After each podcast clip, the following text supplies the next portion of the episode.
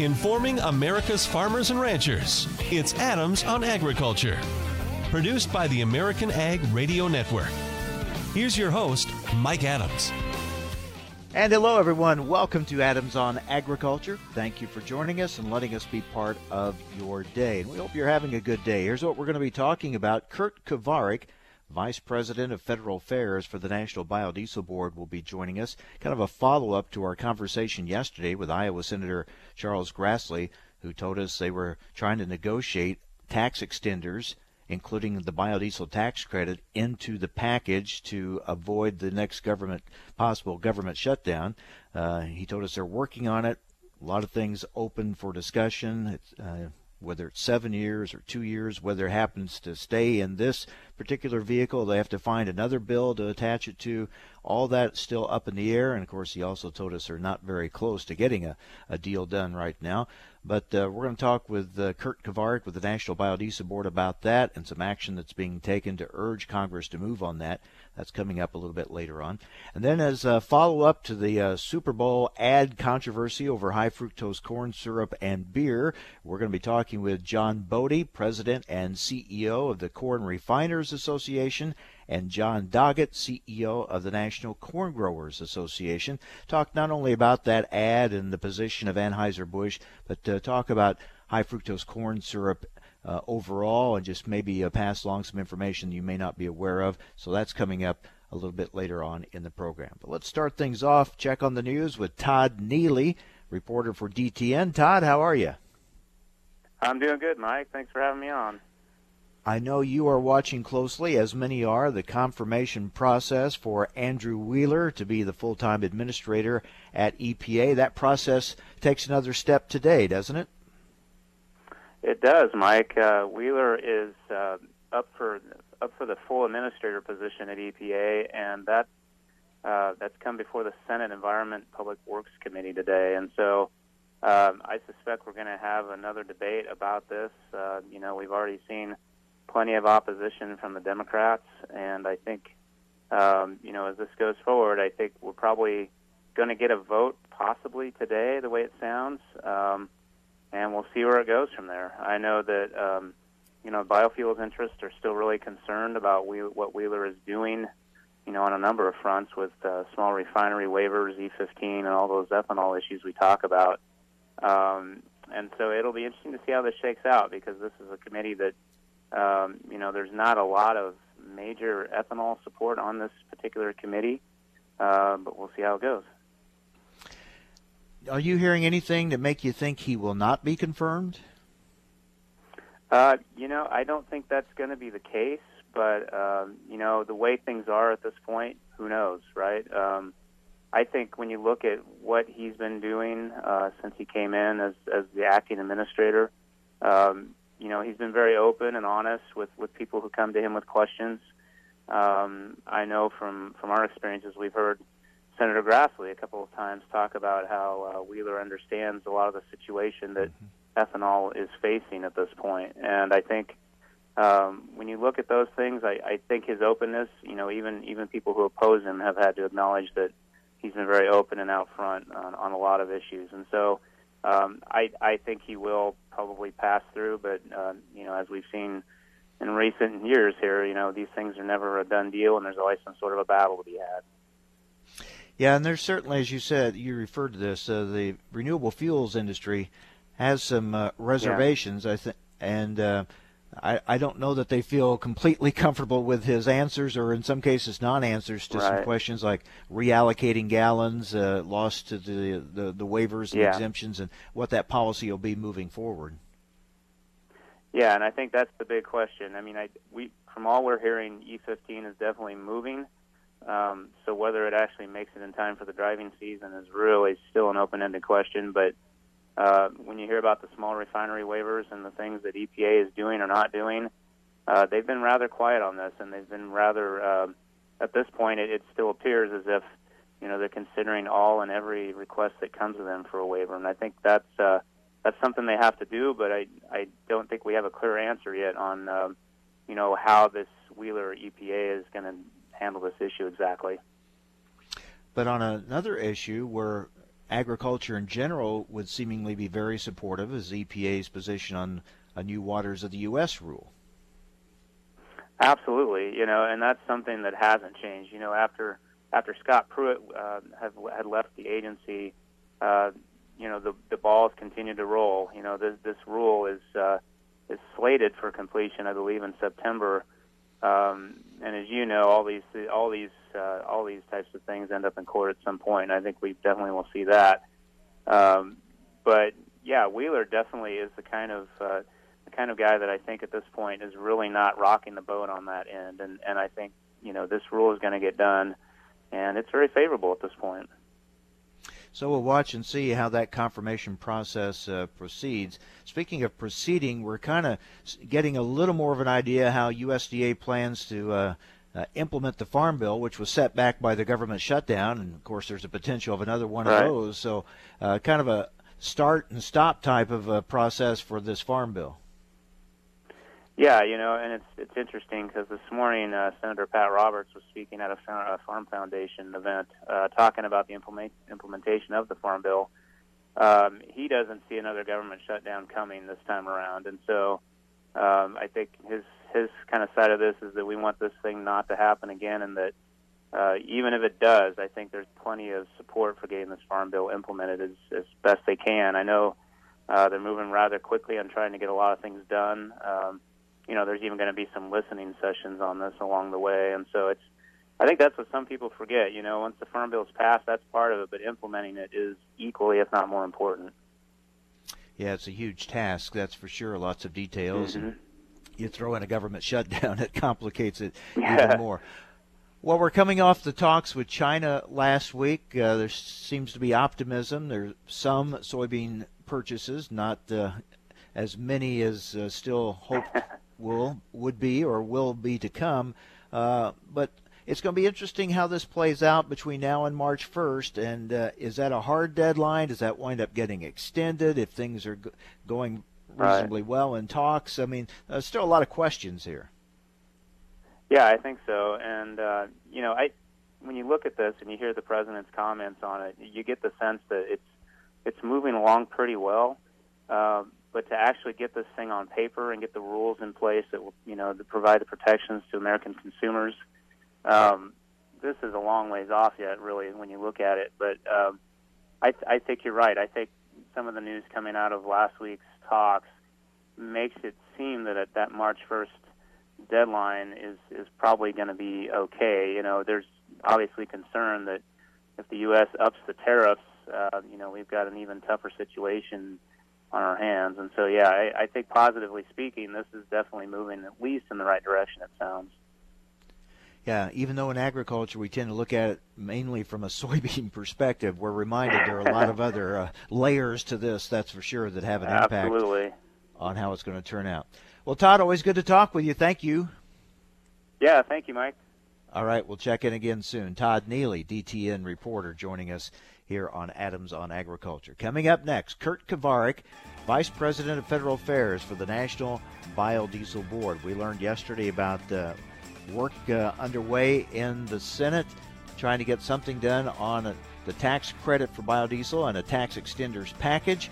We'll get an update on that as we continue here on AOA Adams on Agriculture. Stay with us.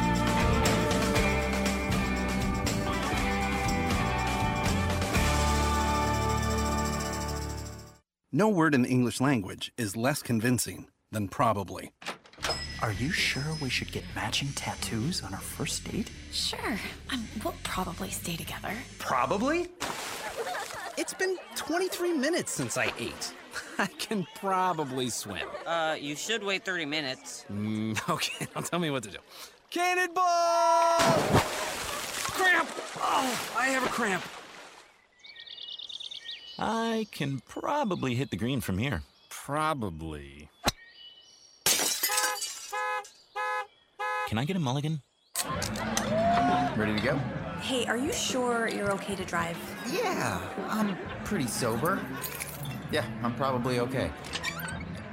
Probably okay isn't okay, especially when it comes to drinking and driving. If you're drinking, call a cab, a car, or a friend. Buzz driving is drunk driving. A message brought to you by NHTSA and the Ad Council. Hi, I'm George Foreman. Do you have an idea for a new product or invention? People ask me all the time, George, how do I get my idea in front of companies? How do I get a patent? What do I do next? Do you have the same questions? I'll tell you like I'll tell them all. Call my friends at InventHelp. To get your free inventor's information, call 1 800 352 0432. That's 1 800 352 0432. I believe every inventor deserves the opportunity to step into the ring and take their best shot. Put InventHelp in your corner. When you went car shopping, you meant business. You ace vehicle history searches and test drives. You out salesman to the salesman. Now you've got your wheels. If you manage that, you can get your retirement plan on track. Visiting aceyourretirement.org can help. With 401k tips and smart saving strategies, you'll have the info you need to get more for your future.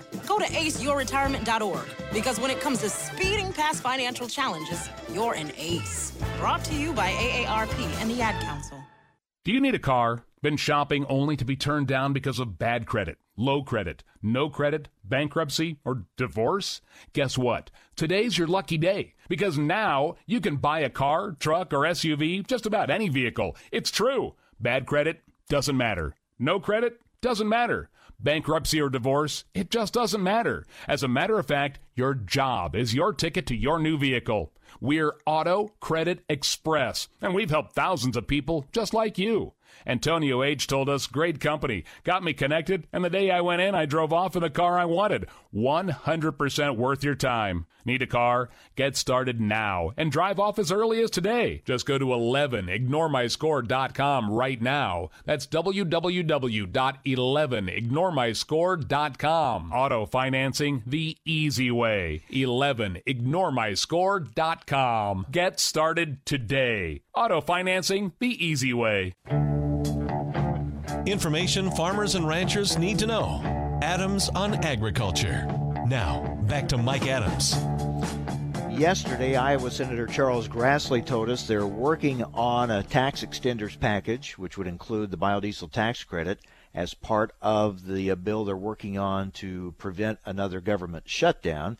Um, he said, uh, though, that uh, those negotiations uh, as far as being close to being done. He said they're not very close at this point, but they are working on it. And now we understand the National Biodiesel Board has joined nine other trade associations, sending a letter today to House and Senate leaders on the biodiesel tax incentive. Joining us now to talk about it is Kurt Kovarik, Vice President of Federal Affairs for the National Biodiesel Board. Kurt, thanks for joining us. Tell us about this letter that you've sent to uh, House and Senate leaders. Uh, thanks, Mike, for having me on. I appreciate uh, being with you this morning. Uh, the letter that we sent this morning with a, uh, a handful of other trade associations, you mentioned nine, uh, represent a broad uh, industry support for biodiesel generally and the support for the biodiesel tax credit specifically. The, the trade associations represent essentially, you know, much of the of the supply chain from the feedstock providers, whether that be the soybean growers or the or the renderers through animal fats, to the biodiesel producers and um, and then uh, our downstream marketing uh, friends with uh, the truck stops, the petroleum marketers, convenience stores, etc. So it it shows strong, unanimous support within the the entire uh, feedstock to producer to supply chain uh, industry support for biodiesel and the biodiesel tax credit. So Senator Grassley yesterday indicated, you know, yeah, they you want to get that seven year certainty for the, the tax incentive for biodiesel, but uh, you know might it might take something less like a two year or it might not even be in this bill it might need another vehicle to be attached to uh, it sounds like everything's on the table still at this point that's that's right and and that's kind of been the the position that we've been in for uh, many months now and that is we've demonstrated strong bipartisan support both in the house and the senate for acting on the biodiesel tax credit. We've simply needed uh, both the vehicle and the willingness of the leadership of the two bodies to engage in doing uh, tax extenders on that vehicle. So we pursued it in the fall. Um, there was a proposal introduced in the House last fall that you correctly state would have been a seven-year extension of the tax credit, which was uh, ideal in our in our view, provide that long-term certainty for everybody in this marketplace to develop new feedstocks, to expand production and to uh, put the infrastructure in place to blend the fuel. That didn't get, get, get across the finish line because there was just too much uh, uh, partisan, I guess, feelings around tax policy generally. Plus, you know, the Congress couldn't even come around to fund the government. So we had a government shutdown for 35 days. We worked in that period of time to, uh, you know, garner the necessary support to make sure that whenever there's an opportunity, when we're reopening the government, whatever must-pass piece of legislation, that extenders is is in is part of that conversation. And and Chuck Grassley's been our strongest proponent, our biggest champion. He's chairman of the Senate Finance Committee. We're we're ecstatic that he is talking about the need to address these extenders because, quite frankly, that's what it is. There's an urgent need with this tax credit having been lapsed since January 1, 2018, to provide that forward-looking certainty to, to everyone in this chain because, quite frankly, starting on January 1st, 2018, in order for a producer to sell the fuel and a marketer to blend the fuel, everyone assumes the tax credit is in place. So they, they price that into the product, they price it into the contract. So essentially, everyone who's doing business in this space right now is carrying a lot of financial obligation related to that tax credit coming back. And so we're hopeful. We're working with our champions. We've got uh, about 20 company and soybean representatives coming in this evening. We're going to do about close to 65 uh, meetings on the Hill Wednesday and Thursday to uh, kind of impart the message that there's there's a there's an, a real urgency around getting this tax credit extended on this vehicle that that opens the government or continues to fund the government on February 15th. Seven years would be wonderful, but I was thinking even two years would be more certainty than you've had uh, for a long time. Yeah, I don't I don't want to negotiate with ourselves, and I don't want to undercut our, our champions who are trying to get us a long-term deal. But the fact of the matter is, we have a lot of folks who are a little bit over their skis financing-wise because the tax credit has has not been in place over the last, you know, 14 months. So uh, any extension is better than no extension. The longer term, the better. Kurt, how does how does that work? As you said, the way it's been lately is it gets it gets uh, reinstated retroactively for a year that's already passed. So is there a reimbursement? Is that how that works? Yes. Yeah, so so anyone who blends the fuel will file with the IRS uh, the gallons that they blended, and then there will be you know they'll, they'll receive that that incentive, and then based on the contracts that a producer might have or the blender might have, they'll have to share uh, portions of that that tax incentive uh, with the other parties that they that they do business with. So, like I said, that that this tax credit is already baked in, you know, to all of those transactions that have been taking place going back to January 1, 2018. So the first thing we need to do is make everybody whole, because they've been blending and, and marketing the fuel at a price that reflects the tax credit being in place. And then, quite frankly, Congress needs to, to, to do what they intend with the tax credit, and that is provide long-term certainty to incentivize additional growth in the, the feedstock development, additional growth in the production of the fuel, and, and getting more gallons to consumers who want it. We're talking with Kurt Kovarik, Vice President of Federal Affairs for the National Biodiesel Board. Kurt, hard to predict what Congress is going to do, especially in this current climate and at political atmosphere. But it would seem this would be maybe the best bet right now to be in in this bill to try to. I mean, they'll have to come up with something eventually whether it's to avoid a shutdown or end another shutdown, and there seems to be feeling not to let it happen again. If it doesn't happen this time, then you're you're searching for another vehicle, one that you feel could pass, and you know that brings more uncertainty to the process. That's right, and quite frankly, if, if February 15th passes and and and it's a it's a large bill that that funds the government through the year, resolves the immigration issues in the in the near or medium term, and it does not include extenders then then we're in a tough spot looking for the next vehicle. So I would encourage anybody who has a, a stake in the in the soybean complex or biodiesel generally, or just simply supports you know homegrown uh, renewable fuels that add value to the rural economies. Now is the time to weigh in with your with your members of Congress and say, listen, you know, w- we need the certainty. This needs to get done. It's it's an urgent matter. It must be on that on this uh, near term vehicle that's moving. Well, we know you have the support of Senator Grassley. Do you have bipartisan support for this? Absolutely. In fact, uh, Senator Grassley, while he's been our, our main champion, counterpart on the other side of the aisle is Senator uh, Maria Cantwell from Washington State. she's been just as loud and just a, a stronger strong advocate as Senator Grassley has been, which we really appreciate. We've always had 15 or 20 bipartisan uh, sponsors on the bill that extends it. In the House, we've consistently had between 40 and 55 members who sign on to a letter ur- urging their leadership to uh, enact a long-term extension. So the support is there. It's just a matter of you know when the mo- vehicle is going to move and does it have the bandwidth to kind of carry some of these extraneous items. And that's So that's gonna- our goal. That's our agenda, and that's our our uh, our, our talking points. That's why you're going to work the, the Hill very hard this week, then.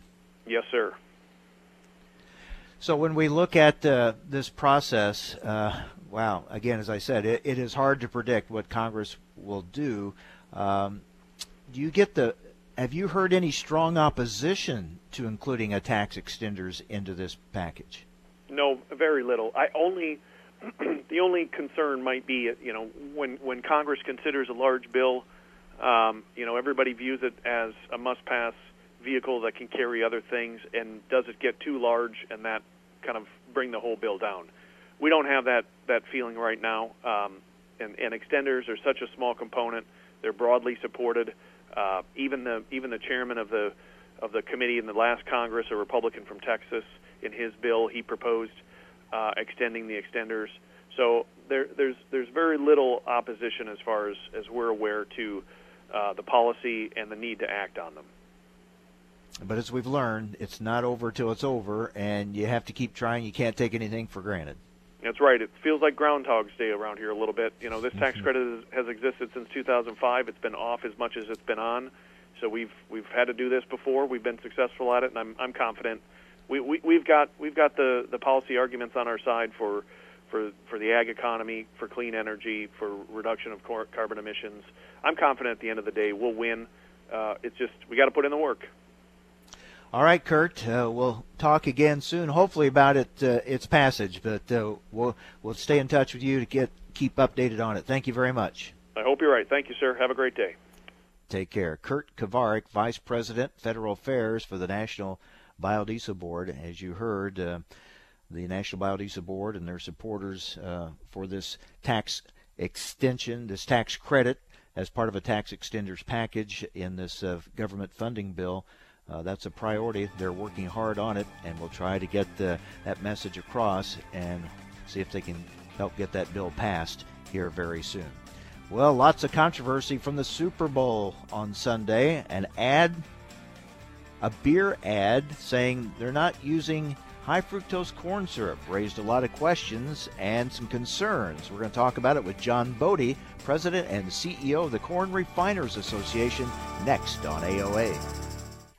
Thanks for listening to Adams on Agriculture from the American Ag Network. We're excited to explore the topics that make a difference to agriculture. The Farm Bill, immigration reform, reducing regulations, trade, new technology, as well as infrastructure and health care. Through the year, Adams on Agriculture will originate on location from several major national meetings and events. Subscribe to the show's podcast at AmericanAgNetwork.com. Thanks for listening to Adams on Agriculture from the American Ag Network. Hi, this is Mike Adams reminding you the Renewable Fuels Association's 24th Annual National Ethanol Conference is February 11th through the 13th in Orlando, Florida. Among those speaking will be former Senator Tom Daschle, American Chopper star Paul Jr., General Motors official Dan Nicholson, and the co host of the Showtime political documentary series, The Circus.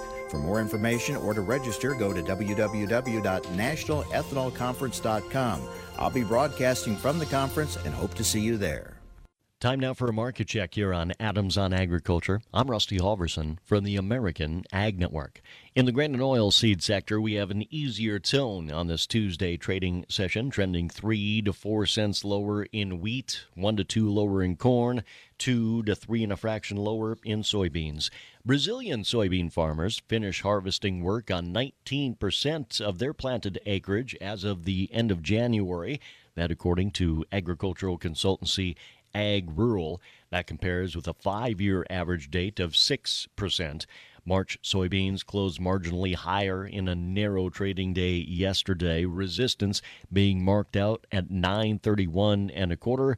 The bulls failing to sustain gains above the January 7th high of 927 and three quarters. An hour into this Tuesday session, March soybeans at 915 down three and a half.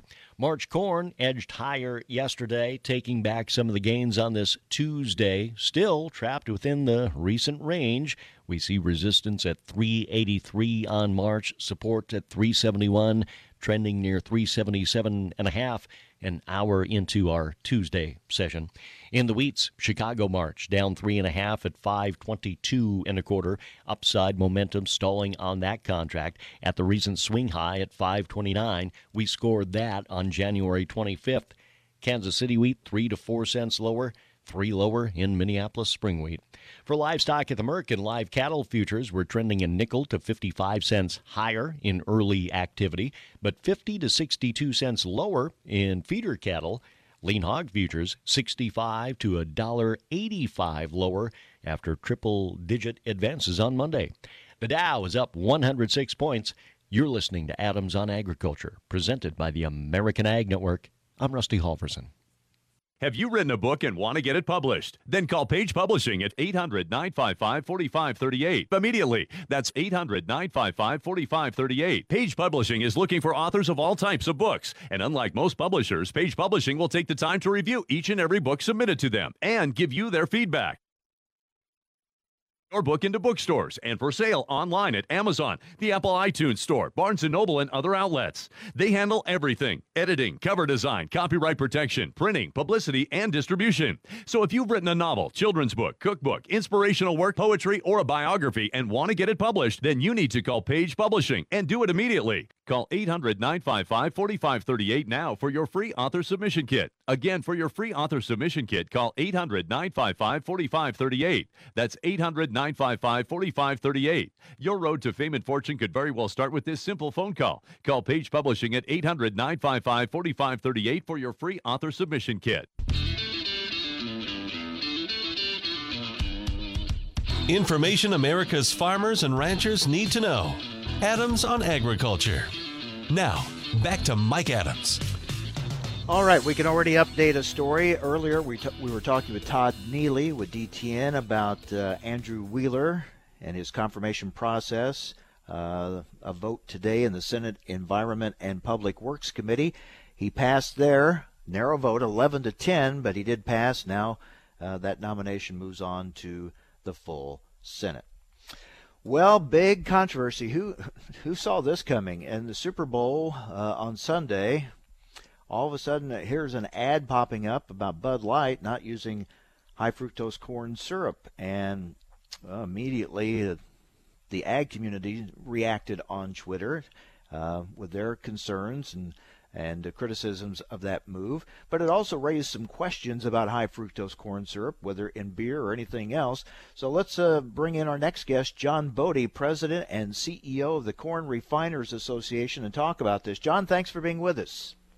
You bet, Mike. It's always a pleasure to talk with you. Uh, did this catch you by surprise when that ad popped up uh, during the Super Bowl? It sure did. I was watching the uh, the game with friends, and and suddenly just a, a, a quiet fell over the room, and everybody was aghast. Well, I know one of the questions I saw on Twitter, and I, I would I would guess maybe a lot of people had this uh, question. Uh, that they didn't even know high fructose corn syrup was in beer.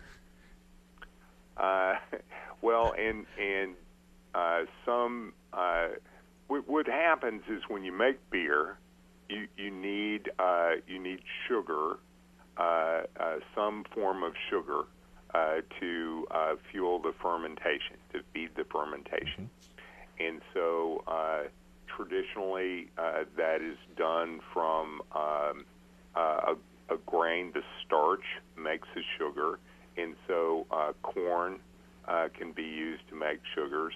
Uh, you know, Budweiser uh, does the same thing. They they advertise that they use rice. They use uh, rice to make a rice syrup that is then a, a sugar that that fuels the fermentation.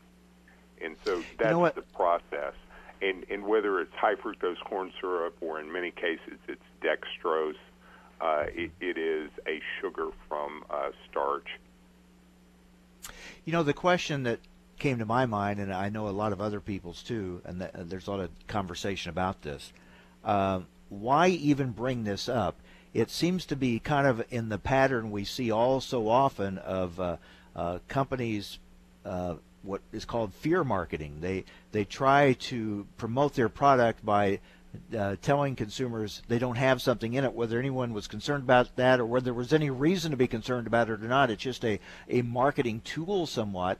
And uh, many have brought up the declining uh, uh, beer sales numbers and, and wondering if there's some, some kind of active desperation to, to try to attract uh, to, to try to attract business to a sagging industry. Uh, do, do you feel that was part of it? Uh, that it was kind of that fear of marketing that we've seen so much by other companies?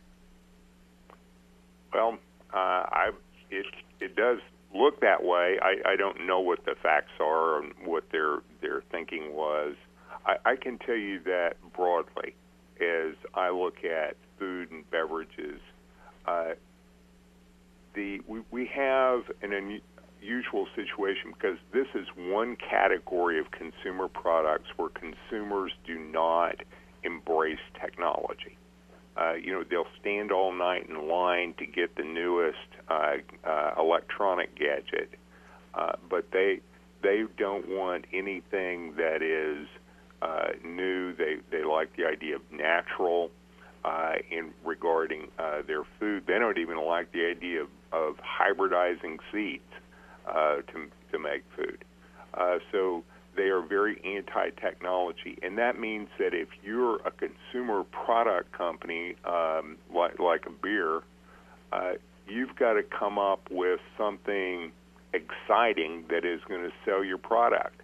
And when you have you can't do anything new, uh, you tend to market absence claims by saying we don't have this or we don't have that, even if it is a meaningless distinction you do it because it's true, but also it's misleading because uh, it implies that the absence of something is makes it better. Does that now make we, sense? Yeah, yeah, it does. We have seen questions raised and criticisms leveled at high fructose corn syrup in the past for being used in soda. Uh, we've not seen it in beer. Uh, tell us about the use of high fructose corn syrup uh, in general and in some of these beverage products in particular? Well, uh, high fructose corn syrup is nutritionally equivalent to sucrose uh, or, or sugar from uh, what, what, we commonly call sugar. Uh, it it uh, has roughly the same molecular composition and, and your body metabolizes it in the same way. So all the scientific authorities uh, uh, uh, agree that nutritionally it's, it's the same. There, there are uh, some advantages uh, in in the way it operates in cooking uh, or as an ingredient. So high fructose corn syrup is actually has uh, significant advantages in beverages relative to uh, sugar syrup, uh, and that is why uh, we sell a tremendous amount, about a half billion dollars a year in uh, high fructose corn syrup to Mexico, a, a major sugar exporting country. Um, we, we don't have a price advantage there, but it just works so much better in beverages uh, that it's used there. So it it is used um, extensively in beverages, and, and the big advantage there is um, is uh, it, it keeps working well. It has good uh, shelf stability, and uh, it, it will not um, not tend to separate. Uh, so uh, that that's a major advantage, and it also has a big advantage in in baked goods, just because it tends to retain moisture better uh, than its competitors, and so uh, if if you you like a a um, a baked good that is is nice and moist, like a muffin that holds its moisture, uh, it, it's a big advantage to use high fructose corn syrup as opposed to an alternative sweetener. Uh, there, there are also times when it doesn't work as well. So, if if you want a good crisp sugar cookie, you you need to use sugar, not high fructose corn syrup. We're talking with John Bode, President and CEO of the Corn Refiners Association. John, uh, a lot of concern about obesity in this country. Uh, high fructose corn syrup has been uh, kind of targeted uh, in that battle. Uh, what is the usage rate? Are we seeing it go down, stay steady? Where are we at with high fructose corn syrup? It's been declining. Uh, first of all, consumption of sugars has been declining in the U.S. for almost 20 years now, and uh, high fructose corn syrup has had uh, the lion's share of that decline, and and that is because people are simply consuming a lot less uh, of uh, soft drinks, uh, and that's uh, that's a major use. So that's the decline. Um, I, I would say I, I've I've been working around nutrition policy for for 40 years now, and uh, the the federal government has had a series of single nutrient initiatives. Um, Mike, you know, they they used to say avoid cholesterol at all costs, and then it was avoid fat, and and then we had a broad anti-carb effort. Now there's a fixation on sugars, and what that that's all ex- that that all makes for exciting headlines, but the mainstream scientific community keeps coming back and saying you need to have a balanced approach and um, and uh, moderate your consumption of, of calories and try to burn more calories, and that's how you maintain healthy. That's the key.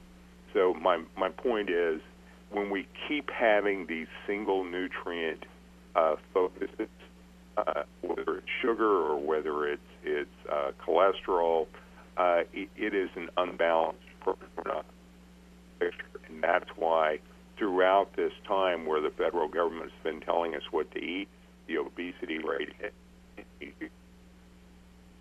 Yeah, you're cutting out a little bit on us here, John. But just want to wrap up. Uh, uh, so now you're in the midst of a beer war. Some saying they still use it, some saying now they don't use it. Uh, kind of interesting times. It is, but I tell you what, I think this is going to work out just fine because uh, when it gets down to it, uh, I, I think uh, a, a major, the, the world's largest uh, beer company, really wants to be uh, uh, shooting at America's corn farmers and and uh, and uh, America's leading crop. Uh, that's um, that's that's just not a smart thing to do. I, I think if anything, it's probably going to be bad for beer overall. Uh, and um, we'll see. We're going to just keep telling the truth. Yeah, it was a strange marketing strategy. Time will tell how it works or does not work for them. John, thank you uh, for being with us, giving us your perspective and an update on high fructose corn syrup. Thank you very much. Thanks, Mike. You take care. Good to talk with you again. John Bode, President and CEO of the Corn Refiners Association. All right, so a lot of people took to Twitter, a lot of uh, farmers, uh, a lot of uh, people in agriculture spoke out on that issue uh, when that ad started running on the Super Bowl on Sunday. We're going to get some reaction from Jon Doggett, CEO of the National Corn Growers Association. We'll get his thoughts on uh, this ad and position about high fructose corn syrup. That's coming up next. Stay with us here on AOA Adams on Agriculture.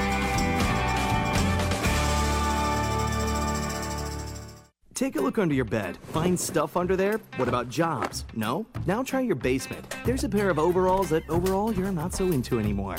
A perfectly good laptop that hasn't sat in your lap in months. And even more stuff, but still no jobs? Well, you really have both. See, stuff is defined as household articles considered as a group.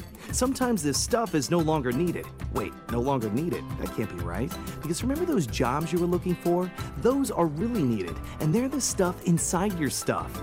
Even even inside that winter coat that moved with you to Phoenix. Our job is to unlock those jobs, and it starts when you donate your stuff to your local Goodwill. Here's how we do it. When you donate to Goodwill, we sell your stuff to provide job training for people right here in your community. So just by teaming up with Goodwill, you help create jobs. And isn't that worth parting with the leftover keytar from your 80s cover band? Goodwill. Donate stuff, create jobs. Find your nearest donation center at goodwill.org. A message from Goodwill and the Ad Council. Thousands of people contact InventHelp monthly about their invention or new product. Do you think companies would be interested in your idea? Do you want to try to get a patent? Call InventHelp now. Best of all, the call and information are free. InventHelp keeps your idea confidential, explaining every step of the invention process. We create professional materials and submit them to companies who are looking for new ideas in your category. We have more than 9,000 companies who have agreed to review new ideas in confidence. If a company shows interest in manufacturing, manufacturing your invention, we can negotiate on your behalf. We have helped over 10,000 clients receive patents. We offer 3D modeling and animation, prototyping services, and we use state of the art technology to present client ideas to additional companies. Join people just like you who made the call to InventHelp. You have nothing to lose. The call and the information are free. Call 1 800 213 4556. That's 1 800 213 4556. Again, 1 800 213 4556. Hi, this is Mike Adams reminding you the Renewable Fuels Association's 24th Annual National Ethanol Conference is February 11th through the 13th in Orlando, Florida. Among those speaking will be former Senator Tom Daschle, American Chopper star Paul Jr., General Motors official Dan Nicholson, and the co hosts of the Showtime political documentary series, The Circus. For more information or to register, go to www.nationalethanolconference.com. I'll be broadcasting from the conference and hope to see you there. When you went car shopping, you meant business. You ace vehicle history searches and test drives. You out salesman the salesman. Now you've got your wheels. If you manage that, you can get your retirement plan on track. Visiting aceyourretirement.org can help. With 401k tips and smart saving strategies, you'll have the info you need to get more for your future. Go to aceyourretirement.org because when it comes to speeding past financial challenges, you're an ace. Brought to you by AARP and the Ad Council. Are you thinking about buying medicine online? A search for online pharmacies yields more than 20 million results. But which ones can you trust? Medicines bought from unlicensed online pharmacies can be dangerous. You may get a fake drug, your condition may get worse, or you may experience a bad reaction. Don't put your health at risk. To learn how to find an online pharmacy that's safe and legal, visit fda.gov slash BeSafeRx. A message from the U.S. Food and Drug Administration. Did you know you can listen to the latest podcast of Adams on Agriculture or hear the top news and week in review from the American Ag Network on your Amazon Alexa? Play my flash briefing. Use the Alexa app to search for the podcast you want to play. Search for Adams on Agriculture to learn about the issues affecting agriculture each weekday. Welcome to Adams on Agriculture again. Or you can search for the American Ag Network. This is the American Ag Network Week in Review. I'm Sabrina Hill. Stay up to date on agriculture with the sound of your voice on your Amazon device. You're not wired to have a response to this sound. You're neutral to it, and you can hear it repeatedly without feeling anything. But when we introduce a new stimulus, save the food, we've achieved pulling a natural or inborn response from you. Save the food. Why are we doing this, you may ask? Save the food. Because this ad is trying to change the world's behavior through brainwashing.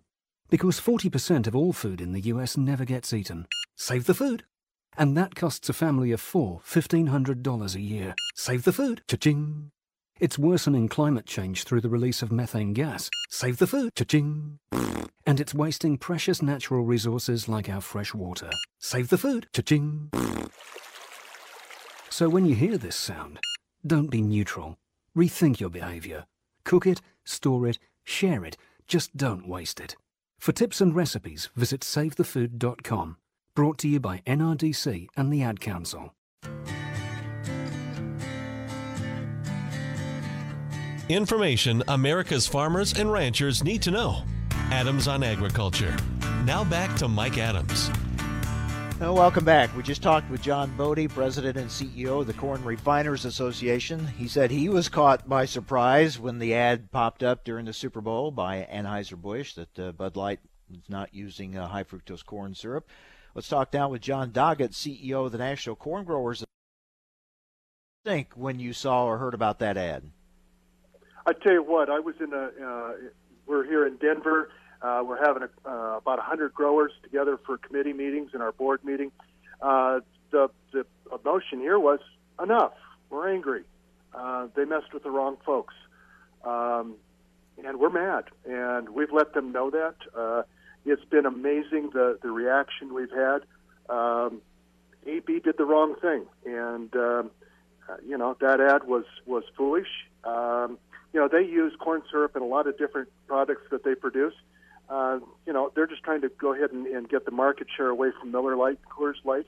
But that ad failed, and uh, I tell you what, I've, I'm real happy with what our organization has done. We've took the, the battle back to AB, and we're winning. Yeah, I said earlier it seemed like kind of a desperation move. We know sales have not been good for them, uh, you know, have been down, and it almost seemed like uh, they're trying to appeal to somebody that they think would somehow spark their sales, and it may have backfired on them. You know, one of the favorite things people do the uh, the Monday after the Super Bowl game is talk about the ads, and the ad that, that we're seeing, and you know, looking at at uh, uh, at the media is that the media is talking about the Bud Light uh, ad, but for all the wrong reasons. Yeah. Uh, had there been any conversations between Anheuser-Busch and, and corn growers uh, about this issue in the past, or or this just kind of come out of the out of left field on you? This came out of the left field. None of us were were uh, thinking that that was what was going to happen. We were, ad came on and and uh, everyone wondered where the heck did this come from. Um, there was no there was no heads up at all. You know, it's it's in st- such stark contrast to a few years ago when we had the commercial with Paul Harvey uh, that was so pro farmer, uh, and that received such a positive response. And then you have just the opposite in this ad. The thing, though, Mike, that that um, we we took a lemon and, and we're making lemonade out of it. Um, I'm here with 100 farmers in in uh, Denver. Uh, they're all excited about their their organization. They're excited about their industry because we've turned this thing around. And, and uh, what we said to, to Anheuser Busch is, "How dare you attack farmers? The farm economy is tough right now. You're doing that gratuitous, uh, ill-informed ad, and we've had enough." You know, and it isn't about corn syrup. You know, it could have been about GMOs or it could have been about something else. Uh, enough of, of this. Um, you know, the reaction that uh, we've had from a lot of Americans who have nothing to do with, with agriculture is, you know what? Why, why pick on farmers when they're down? And that's what it, uh, Anheuser-Busch did. And, um, you know, I think this thing, uh, in a lot of ways, gave us an opportunity to go ahead and, and leverage uh, this opportunity to talk about the things that are important to us, know, about the sustainability practices that our, our farmers are engaging in, about all the good things that uh, is going on uh, on the farm and in the corn industry. Um, you know, uh, AB gave us an opportunity to talk about good things. Uh, they didn't. I don't think they touched us on uh, on the corn syrup issue at all. How concerned are you, though, John, about high fructose corn syrup? John Bode told us about the use has been going down because soda consumption has been down. That's been, you know, a big user of high fructose corn syrup. Uh, there's the obesity issue, and some have uh, linked that to high fructose corn syrup. What do you see as the future of this product moving forward? Well, first of all, let's differentiate between corn syrup and high fructose corn syrup. The, the, uh, a lot of uh, breweries use corn syrup, not high fructose corn syrup, but they're using corn syrup to accelerate the, the fermentation process. So they're not adding high fructose corn syrup to the product after it's it's been fermented. So, uh, yes, uh, high fructose corn syrup um, uh, sales are down in this country. I think a lot of people uh, have realized that what we've been telling them is true. If you drink too much soda with a whole lot of fructose in it, you're going to get fat. So, you know, I think Americans are, are realizing that uh, moderation in all things is good. Um, and maybe we're, we're seeing uh, the result of, of what we've said to people is you can't drink uh, 36 ounces uh, or uh, or more of, of uh, soda every day and um, not exercise and expect it to be uh, slim and trim. So, you know, that's part of it. Uh, but overseas sales are, are up, Uh, you know, this is a product that's going to we're going to have to continue to defend, but we're also going to have to make sure that we we talk about it responsibly. Um, you know, it is a it's a safe product. It's no different than sugar. Uh, so it doesn't matter if you go ahead and replace fructose syrup in, in a soda with, with cane sugar or beet sugar. Sugar is sugar is sugar. Calories are calories are calories. So, uh, you know, Americans are, are looking to reduce their calorie intake, and this is one of them. Um, but it isn't. We, we, we need to differentiate between reducing your calories and demonizing a product. Have you talked with or heard from anyone at Anheuser-Busch since Sunday, or do you plan to? Yes, we have, and yes, we will. I, am I'm, I'm not trying to be cute, but what we, we had a very interesting conversation yesterday. Um, and uh, we uh, have a plan to have further discussions with them next week. And I would say that this is uh, uh this will be an ongoing discussion. Um, and um, we we intend to use this uh, to leverage some some things that I think will be beneficial for the corn industry. Did they uh, did they understand your concerns? We made it abundantly clear, but I tell you what, I think they realized uh, uh before the conversation began that uh, they they messed with the wrong folks. Hmm. Interesting. Well, we look forward to learning more about those discussions and uh, what might come from this in the future. John, thanks for being with us. Uh, thank you, Mike. And I'll just tell you, we're in Denver, Colorado, and there's another brewery up the up the uh, up the road, and we're going to be having a conversation with them today too.